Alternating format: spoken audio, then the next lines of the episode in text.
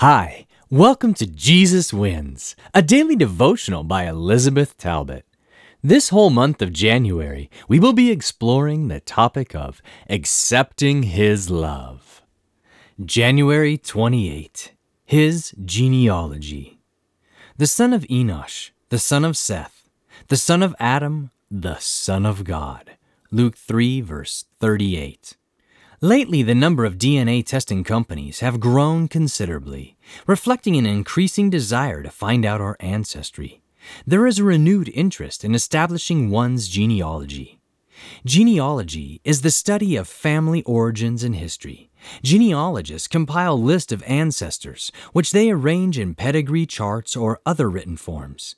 The word genealogy comes from two Greek words, one meaning race or family, and the other theory or science. Thus is derived to trace ancestry, the science of studying family history. Excerpted from Encyclopedia Britannica Online, Genealogy. Luke provides an extensive genealogy of Jesus and places it between his baptism and the temptations in the wilderness. Luke begins this section by stating that Jesus was about 30 years of age when he started his public ministry. 30 was considered the age of full maturity and, therefore, the time when a person could manage adult responsibilities and public office. While Matthew presents the ancestry of Jesus to Abraham, Luke traces it back all the way to Adam, son of God, which is another pointer to the fact that he is trying to depict how the whole human race is included in the plan of salvation. Using a reverse order, Luke recognizes Jesus as part of the human race, tracing his ancestry back to the first human, Adam, the Son of God, thus confirming the divine source of humankind.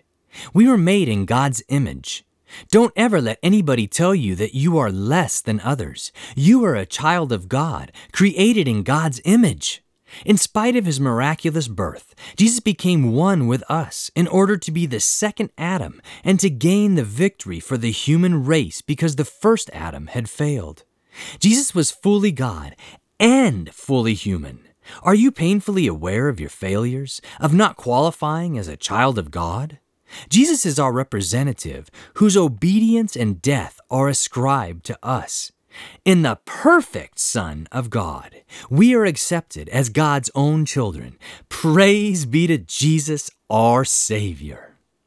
Today's podcast was excerpted from the book Jesus Wins, published by Pacific Press Publishing Association.